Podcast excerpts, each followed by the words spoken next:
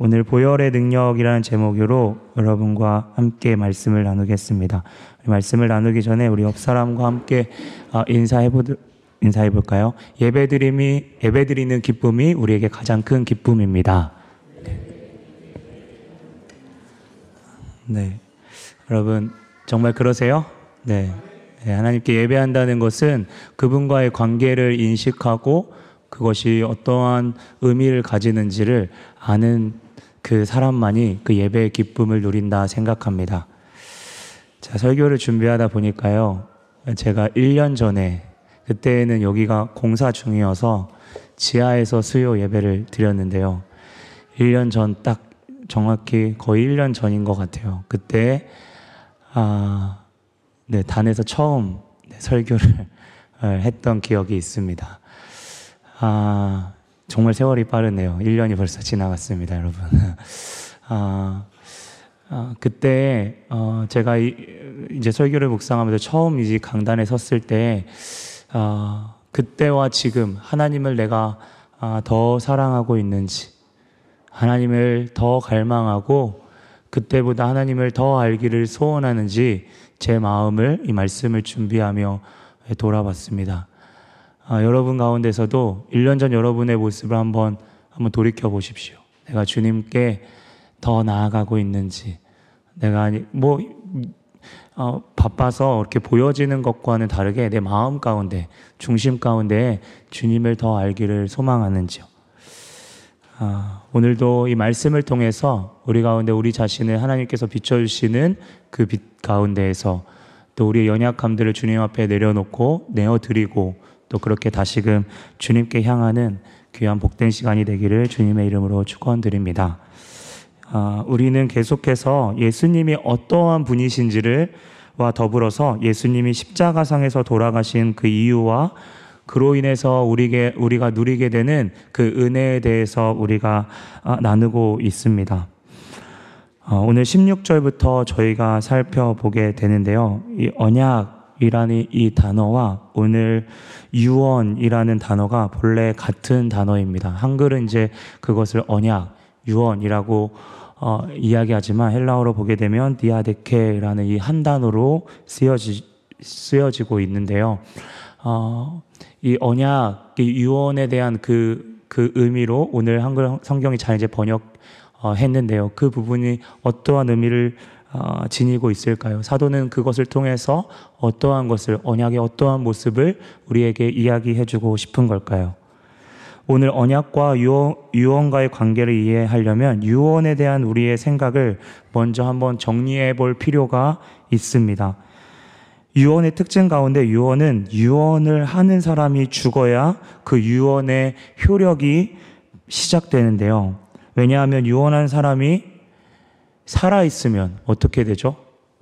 유언이 바뀔 수도 있잖아요. 그쵸? 바뀔 수도 있기 때문이죠. 이러한 이유로 어떤 유언의 내용이 완전히 인증되고 그 효력이 발생하려면 그 사람의 죽음이 곧 유언의 인증과 같음을 네, 꽝꽝 도장 이제는 이 유언은 바뀔 수 없음을 그 사람의 죽음을 통해서 그 효력이 완전함을 우리는 생각할 수 있습니다. 그래서 우리는 예수님의 죽으심을 통해서 하나님이 세우신 약속, 언약이 확실히 증거되었음을 우리는 보게 됩니다. 우리가 믿는 주님은 사람의 모습과 같이 종의 모습으로 우리 가운데 다가오셨지만 우리가 잊지 말아야 될 것은 그분은 하나님이라는 사실입니다. 그분은 십자가상에서 유언을 바꿀 정도의 능력이 되셨습니다. 좀 더 우리에게 와닿게 이야기하면 십자가상에서 그분이 충분히 그분의 능력으로 내려오실 수 있었다는 사실입니다. 하지만 그분은 성경의 예언대로 하나님 아버지께 온전하게 순종하심으로써 하나님께서 자녀인 우리와 세우신 그 언약이 바꿔지지 않도록 예수님께서 그렇게 하셨습니다. 유언이 유언을 한 사람이 죽으면 절대 바뀔 수 없는 것과 같이 그 언약의 영원한 효과를 위해 예수님 자신이 스스로 자신의 몸을 허무셨습니다. 그래서 우리는 예수님의 보혈에 의지해서 오늘 또 하나님께 온전히 나아갈 수 있습니다. 이러한 맥락으로 우리 가운데 그 어떠한 것으로도 하나님께 나아갈 수 없고 오직 예수 그리스도의 전적인 비춰 주심으로 인해서 그분의 그 불가항력적인 저항할 수 없는 그 은혜로 우리는 온전히 그분께 나아가는 것입니다. 좀 더 극단적으로 얘기한다면 우리가 회개했기 때문에 구원받는 것이 아니란 사실입니다. 회개는 복음이 더 진실하게 다가오도록 그것을 깨닫게 해주시는 다시 말해 자격 없는 나를 사랑해 주시는 그 모습 가운데 방편 중에 하나일 뿐 그것 때문에 우리가 구원받는 것은 아니란 사실입니다. 믿음 또한 회개 이후에 내가 하나님의 복음 가운데 더 참여할 수 있도록 성령님께서 주신 은혜죠. 제가 이렇게 극단적으로 이야기하는 것은 구원은 오직 예수 그리스도로 인하여 그분이 우리에게 값없이 우리의 어떠한 공로도 없이 주신 은혜라는 사실입니다. 그러면 그러한 유언을 영원히 유효화하기 위해서 어, 예수님의 보혈은 어떠한 것을 어, 의미하고 있을까요? 오늘 어, 저번 주 계속해서 보고 있었던 것처럼 이스라엘 백성들의 모습에 그 수준의 이해를 낮추기 위해서 그들이 사용하고 있는 제사의 방식을 이야기합니다. 사실 그들은 이미 알고 있는 내용이었고 우리에게는 조금 와닿지 않을 수 있죠. 그런데 예수님의 보혈에 대해서 오늘 사도는 이 유대 그리스도인들에게 설명하고 있습니다. 여러분 먼저 피가 가지는 의미, 예수님의 보혈, 예수님의 피가 가지는 의미는 두 가지의 의미를 크게 가집니다. 첫 번째는 깨끗하게 하는 정결하게 하는 것과 죄를 두 번째는 용서하는 것입니다. 모세 시대에 희생 제물의 피의 절반은 제단 위에 뿌렸고 나머지 절반은 백성들에게 뿌렸습니다. 이것은 언약의 두 대상, 그러니까 약속을 맺는 하나님과 그 백성 사이에 그 언약이 성립되고 그 언약이 계속 진행되고 유효하다는 것을 이야기하고 있죠. 여러분, 언약의 골자가 무엇인가요? 하나님의 언약을 세운 가장 큰 그 핵심적인 한 문장이 무엇입니까? 나는 너희의 하나님이 되고 너희는 내 백성이, 내 백성이다. 라고 말하는 거죠. 다시 이야기하면 하나님의 의지가 들어가 있습니다. 하나님이 끝까지 우리를 사랑하고 구원하시겠다는 일방적인 하나님의 그 큰 사랑이 이 가운데에 들어가 있죠.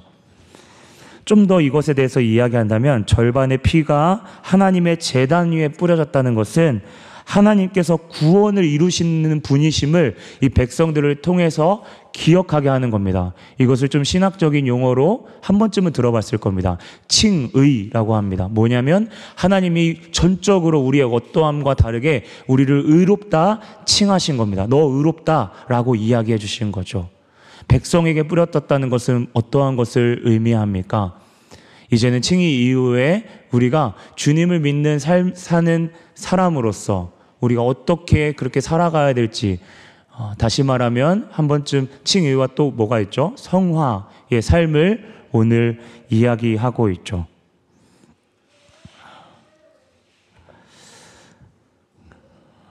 계속해서 오늘 성경에 대한 이야기를 좀 해석을 해야 될 것 같은데요.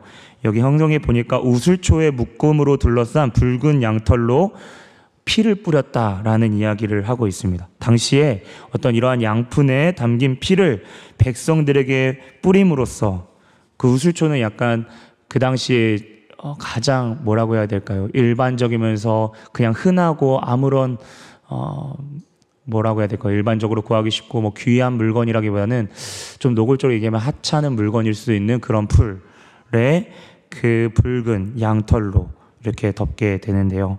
베드로도 그의 서신에서 오늘 제가 기도회 베드로전서 1장 2절에 이야기했는데요. 예수 그리스도의 그 핏뿌림 어, 베드로가 이 예수 그리스도의 핏뿌림을 얘기했던 것은 그 단어, 그 용어 자체가 이스라엘에게는 그 정결함으로 다가왔기 때문입니다. 우리로 이야기한다면 뭐로 할 수 있을까요?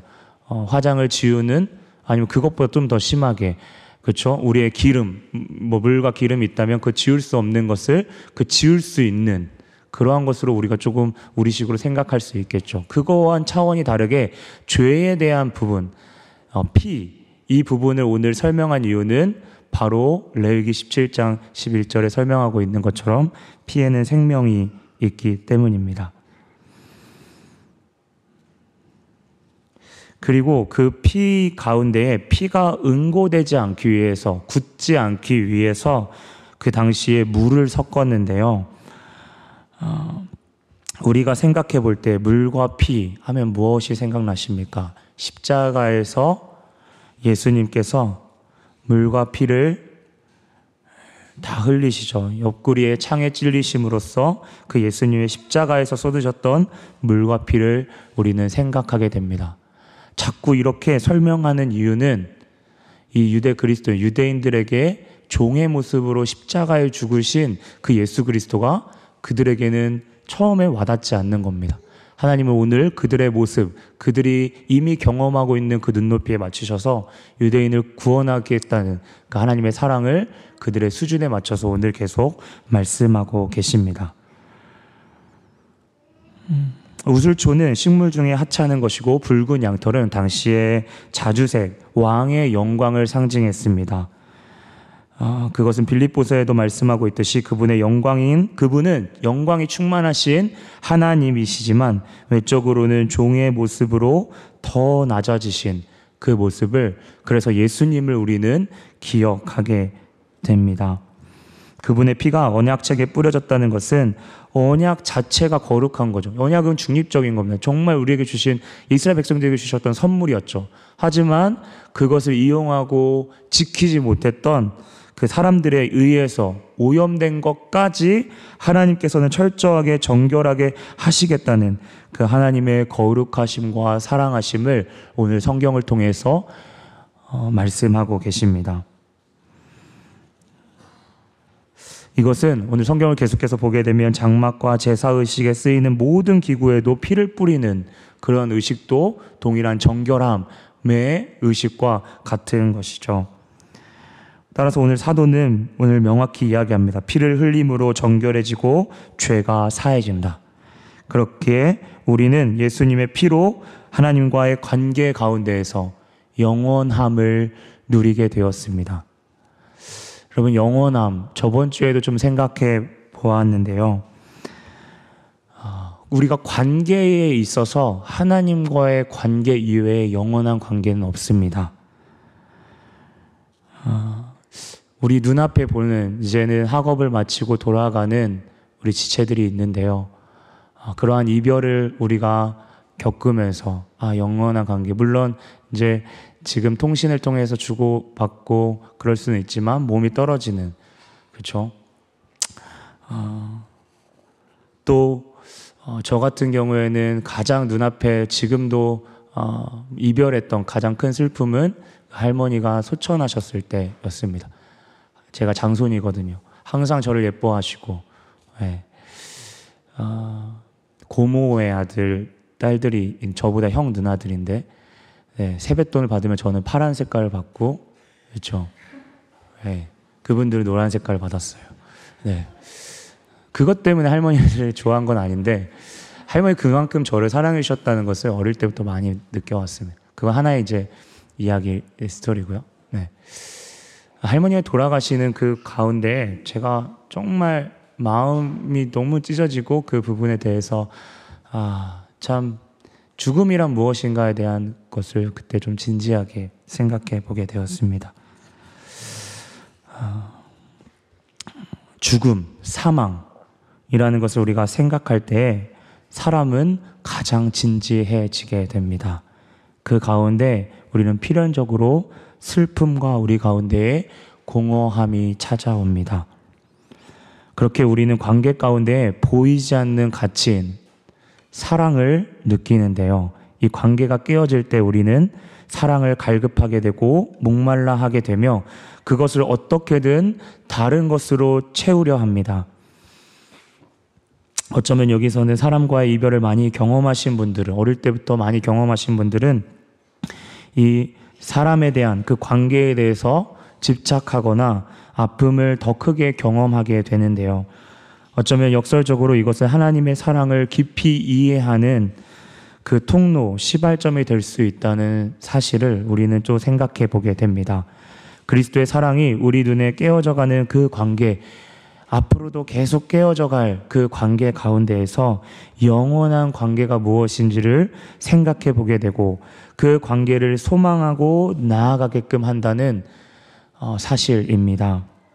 결국 주님과의 영원한 관계를 깊이 할 때에 그 어떠한 관계로도 채울 수 없는 연약한 나를 내가 먼저 다가가지도 않았는데 그분이 먼저 다가와 주셨고 그 영원한 관계를 맺겠다 하시고 영원히 나와 함께 하신다는 그 사실이 우리에게는 얼마나 큰 은혜인죠. 그것은 창조의 목적을 회복되는, 회복하는 것입니다. 본래 하나님과의 관계의 영원한 기쁨을 회복하는 거죠. 현재 지금은 오염된 상태여서 나만을 바라보기에 익숙한 내 모습이지만 그분의 사랑을 깊이 인식하고 그 가운데에 있어서 그 관계를 이어주신 예수님의 사랑을 우리가 오늘 찬양처럼 더 깊이 묵상하고 그렇게 알아갈 때 우리는 영원한 관계 가운데 안식과 평안을 누리게 되는 것입니다. 마치 부모님이 주변에 있을 때 아이들이 심리적으로 안정감을 느끼는 것 같죠. 성경은 방금까지 제가 설명했던 그 이 모든 것이 모형이라고 이야기하면서 원형 되시는 예수님에 대해서 다시 한번 반복하여 이야기합니다. 우리는 그 원형을 우리 머릿속에 완전히 그려 넣으며 우리는 이해할 수는 없지만 오늘 예수님은 단번에 하나님의 성소 그 자체로 들어가셨고 그 피로 얻은 의를 하나님 아버지께 계속 내어 보이시면서 우리를 중보하고 계심을 성경은 이야기합니다. 동시에 구, 그분이 구약시대에 죄를 지을 때마다 번제단에서 재단을 드려, 제사를 드렸고 또 매달에 또 1년에 한 번 저번에 지성소로 들어가는 그 속죄 피는 부지 중에 있었던 그러한 죄까지도 하나님이 사랑하시고 그들을 용서하시겠다는 그 방법, 방편을 그들에게 허락해 주심을 통해.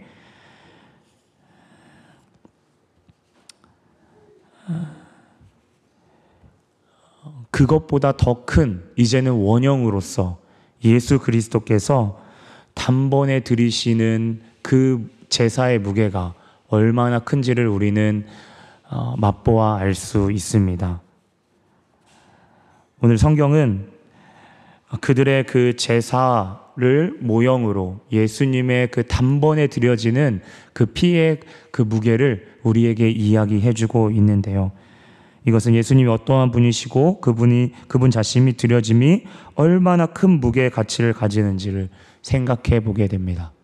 성경이 오늘 말하기를 예수님이 그 죄를 지을 때마다 계속 속죄하는 그것을 하실 필요 없이 단번에 들이셨다라고 이야기합니다. 네, 여기 설교 듣는 가운데 우리 은우 초등학생이 있기 때문에 우리 은우의 수준에 맞춰서 한번 설명을 같이 한번 나누려고 합니다. 왜 예수님이 한 번에 단번에 드려야 했을까요? 네, 그것이 얼마나 가치를 가지고 있을까요? 아, 아직 네, 이 예가 근데 은우가 이해할지 모르겠네요. 네. 아, 어떠한 부자가 있었습니다. 부자가 다른 사람의 빚을, 다른 사람이 빚을 갚아주려고 했어요. 네, 빚이 뭔지 알죠? 그치? 네. 알죠? 네. 빚을 갚아주려고 했어요. 그 빚을 갚아주려고 하는 그 가운데에서 어, 그 빚을 갚겠다는 그 시점을 미룬 거예요. 아, 지금은 빚 안 갚을 거야. 이렇게 얘기한 거죠. 그리고 이 빚을 갚기 위해서 하나하나씩 그 빚, 근데 이제는 그 빚을 갚기 전에 이 사람들의 빚을 면제받아야 살수 있으니까 하나하나씩 이 보증수표, 카드를 써준 거예요. 내 이거 빚을 갚겠다. 이렇게 그 수표를 써준 거예요. 그리고 그것을 나눠준 거예요. 그리고 나중에 부자가 이제 그것의 빚을 완전히 갚은 겁니다.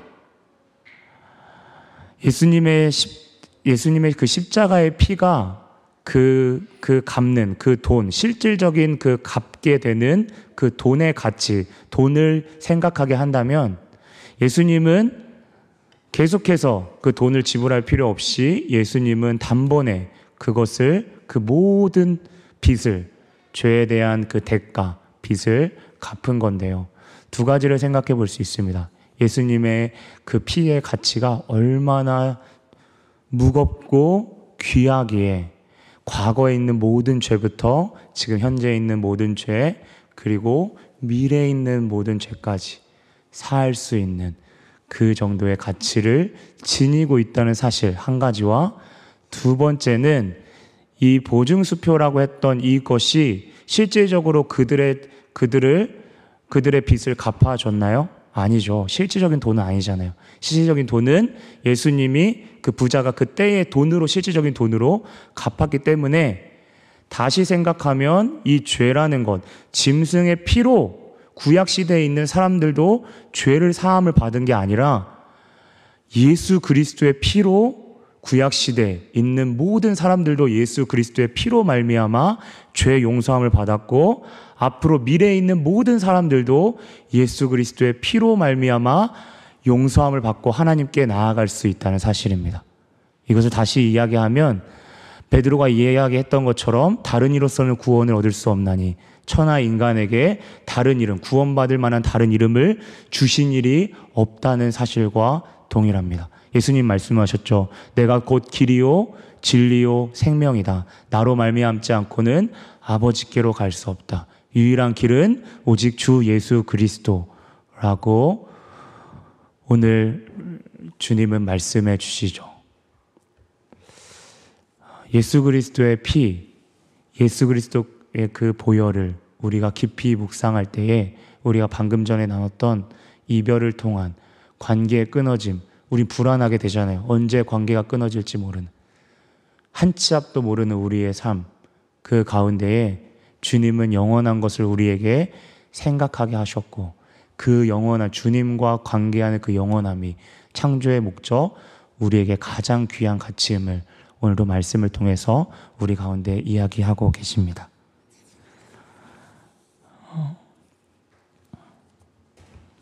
그래서 우리는 그분 예수 그리스도의 대속하심을 우리는 더욱 묵상하며 깊이 묵상하며 나아가야 합니다. 오늘 성경은 종말의 때에 그분이 나타나셨다고 기록하고 있는데요. 예수님이 오신 때가 이미 종말이죠. 그쵸? 종말이기 때문에 우리는 이 종말의 시대를 살아가면서 더욱더 주님 그분 자체를 전하기를 우리는 힘써야 할 것입니다. 오늘 예수님은 한 가지를 약속하십니다. 나를 기다리는 당신을 기다리는 모든 자들에게 다시 두 번째 나타나시겠다라고 말씀하시죠. 어쩌면 이 부분이 가장 큰 은혜이고 우리가 붙잡아야 할 소망이 아닌가 생각합니다. 27절에 성경이 이야기하죠. 사람이 한 번 죽은 것은 정해진 일이며 그 후에는 심판이 있다라고 이야기합니다. 다시 말하면 이 세상의 그 어떠한 관계도 영원할 수 없으며 우리의 관계에는 우리에게는 그 관계가 깨진 슬픔으로 이해할 수 있지만 그보다 사망은 영원한 슬픔이며 고통임을 오늘 성경은 계속해서 이야기합니다. 그래서 어, 아까 전에 저희가 이야기했던 것처럼 뭐 우리 모두가 장례식장을 가게 되면 이 죽음에 대한 관계를 배우고 생각하게 되는 것 같습니다. 내가 사랑하는 사람이 내 눈앞에서 사라짐을 생각해 보면서 그 고통이 얼마나 큰지를 느끼며 우리에게 끊어지지 않는 영원한 관계. 여러분, 지옥이 그 불구덩이보다 더 힘든 것은 아까 전에 관계의 끊어짐을 통해서 우리가 아픔을 경험하잖아요. 그걸 통해 맛보게 하는 겁니다. 하나님은 그 지옥이 하나님과의 영원한 관계의 끊어짐이 얼마나 고통스러운지를 우리에게 그 모형으로 가르쳐 주고 있는 것이죠. 동시에 영원한 관계가 있으며 그것이 본질이고 우리의 인생 가운데 가장 중요한 가치라 생각할 때 우리는 그 길을 열어주신 예수님께 더욱 감사할 거라 저는 생각합니다. 오늘 그 피에 대해 계시록은 죽임당하신 어린 양이라고 이야기하죠. 그 희생의 제물로 바쳐주신 예수님을 그리고 계시록에는 찬양합니다.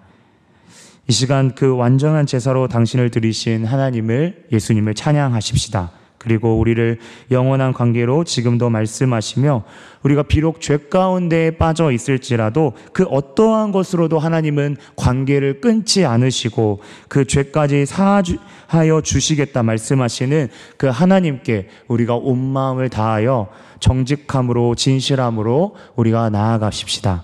그리고 감사함과 동시에 우리를 완전하게 회복하게 하실 그분을 악망하고 기다리며 그분의 사랑을 더욱더 갈망하십시다. 인간의 그 어떠한 사랑과 관계도 완전할 수 없지만 하나님과의 관계를 붙들며 그분의 사랑 가운데 평안과 안식을 누리십시다. 예수님은 오늘도 그분을 더 알기를 원하십니다.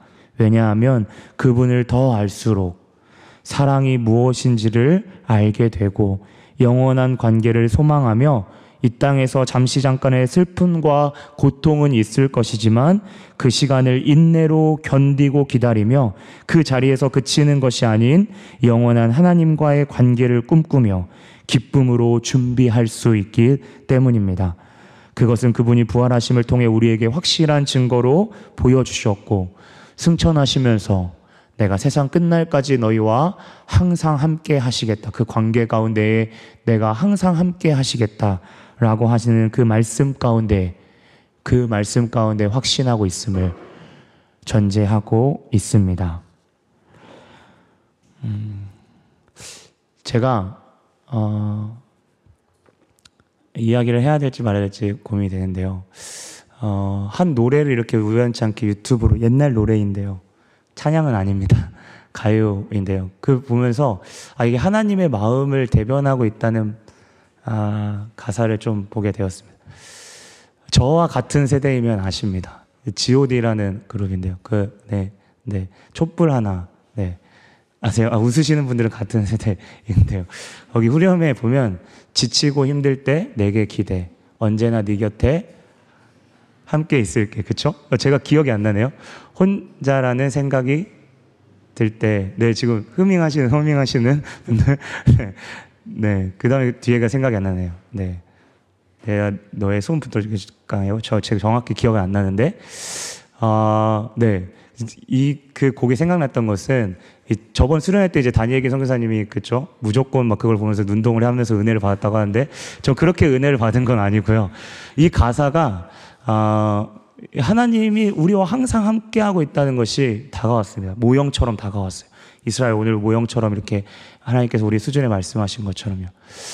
어, 우리의 각자의 모습이 다르지만 하나님께서 여전히 일하시고 계시고 우리가 어, 자칫 이런 거에 불안해할 수 있거든요. 죄를 지으면 하나님과의 관계가 끊어지지 않을까. 그런데 우리가 예수 그리스도를 왜 정확하게 알아야 되고 바로 알고 그분께 깊이 나아가야 하냐면 그 관계가 우리의 어떠함을 통해서 좌우되는 것이 아니라 하나님께서 일방적으로 우리를 사랑하셨고 그의 아들인 예수 그리스도를 우리에게 보내주셨다는 그 사실을 여러분과 깊이 나누고 싶었습니다. 죄 가운데 하나님이 우리에게 분명 돌이키라는 사인을 주실 겁니다. 그러면 주님 앞에 겸손하게 바짝 엎드려서 주님, 내가 어떠한 것을 주님께 회개하고 드릴 건 없지만 그저 주님 내가 정직하고 진실함으로 겸손함으로 마음을 겸비함으로 주님 내가 나아가고 싶으니 주님 내 마음을 주장해 달라고 그렇게 감히 우리가 주님 주님만을 써야 되는 이 단어 신실이라는 단어는 사실 하나님께만 써야 마땅하다고 생각하는 개인적으로 생각하는데요. 그 주님의 신실하심을 바라보며 우리가 그렇게 매 순간 나아가기를 그 어떠한 것보다 하나님은 그 관계 가운데 그 우리의 모습을 기뻐하시고 그 자리로 오늘 부르시고 계심을 우리가 기억해야 할 것입니다. 네, 사랑하는 성도 여러분, 우리가 언약이라는 단어를 통해서 유언과 연관되어 하나님의 온전한 순종, 그렇죠? 예수 그리스도의 온전한 순종과 그 언약, 영원히 관계 맺겠다는 그 하나님의 의지를 살펴봤습니다. 어, 영원이라는 관계를 자꾸 이제 생각해 보게 되면 어, 아까 전에도 얘기했지만 제가 요즘도 겪고 있는 것 같아요. 어, 이별할 때에 또 관계 가운데의 어떤 것들이 우리 가운데 영원하지 않다는 것들을 우리가 계속 생각할 때 느껴지는 그 공허함. 어, 어쩌면 우리 가운데 다 가지고 있는 그, 그 마음일 수 있는데요. 하나님은 그 가운데 하나님으로 전부로 채우기를 어쩌면 원하시기에 우리에게 그러한 마음을 허락하신다라는 생각이 듭니다. 제가 요즘 아침 묵상 때 사사기를 읽는데요. 사사기에서 특징 중에 여호와의 손이 이 그 주변에 있는 국가를 통해서 이스라엘 백성들을 이렇게 침공하게 합니다. 그때 이제 이스라엘 백성들이 이렇게 그 마음으로 부르짖고 이제 주님을 찾게 되죠. 그때 사사를 보내시고 또 여호와의 손이 그들을 구원하게 하십니다. 여러분 하나님의 손이 우리를 붙들고 계신다는 사실이에요. 네. 그래서 이제 앞으로 우리가 찬양으로 같이 함께 고백하려고 하는데요. 때로는 제자의 삶, 좁은 길이 우리에게 무섭게 느껴질 때가 있습니다. 네. 두렵기도 해요. 그런데요, 두려워할 필요가 없는 것이요. 두려워할 수, 잠시 잠깐 두려워할 수 있지만 그 길을 내가 혼자 가는 게 아니라는 사실입니다. 주님이 우리와 함께 한다는 사실이죠. 네. 아, 시간 우리 함께 한번 찬양하면서 같이 고백할 텐데요. 우리의 모습을 한번 돌아보면 우리가 무엇을 잘했기 때문에 이렇게 고백할 수 없다고 생각합니다. 하나님은 아, 그 영원한 관계 가운데 누구도 끊을 수 없는 그 사실을 우리에게 계속 기억하기를 원하시고 연약한 우리 가운데에 너가 하는 것이 아니라 내가 너를 이끌고 갈 거야. 내가 너의 곁에 함께 항상 임마늘로 함께하고 있어. 그것에 대한 그 강력한 표정을 오늘 유언이라는 이 단어로 오늘 우리에게 우리의 수준에 낮춰서 이해시켜 주셨어요. 그리고 그것을 통해서 예수님의 십자가의 보혈이 너희가 그것을 의지하고 나아가는 것이 얼마나 큰 가치, 그것이 얼마나 믿을 만한 증거가 되는지를 그 무게를 우리에게 단번에 드려지는 그 속죄라고 하는 제사를 통해서 보여주셨죠. 그럼 우리가 어떻게 나아가야 할까요? 고백하면서 하나님, 이런 분들 계시더라고요. 아, 이 고백은 내가 정직하게 생각할 때 나는 못할 것 같아. 그리고 찬양 안 부르시거나 고백 안 하거나 하나님 그렇게 기도 안 하시는 분들도 혹시, 혹시 계실 수도 있습니다. 그런데 부탁드리는 것은 내가 할 수 있기 때문에 내 능력으로 내 제안으로 할 수 있기 때문에 주님께 나아가는 것이 아니라 그 걸음 가운데 이끄시는 그 하나님을 의지하고 나는 여전히 그렇게 살 수 없지만 그렇게 나아가겠습니다. 그리고 더 나아가서 주님을 악망하는 가운데 그 귀하신 이름을 내, 내가 아닌 다른 사람에게도 전하겠습니다. 라고 하는 그 지경까지 주님은 이 시간 어, 우리에게 그러한 마음을 그러한 마음의 고백을 하기를 원하시는 것이 아닌가라는 생각을 하게 됩니다. 네, 우리 함께 같이 찬양할까요?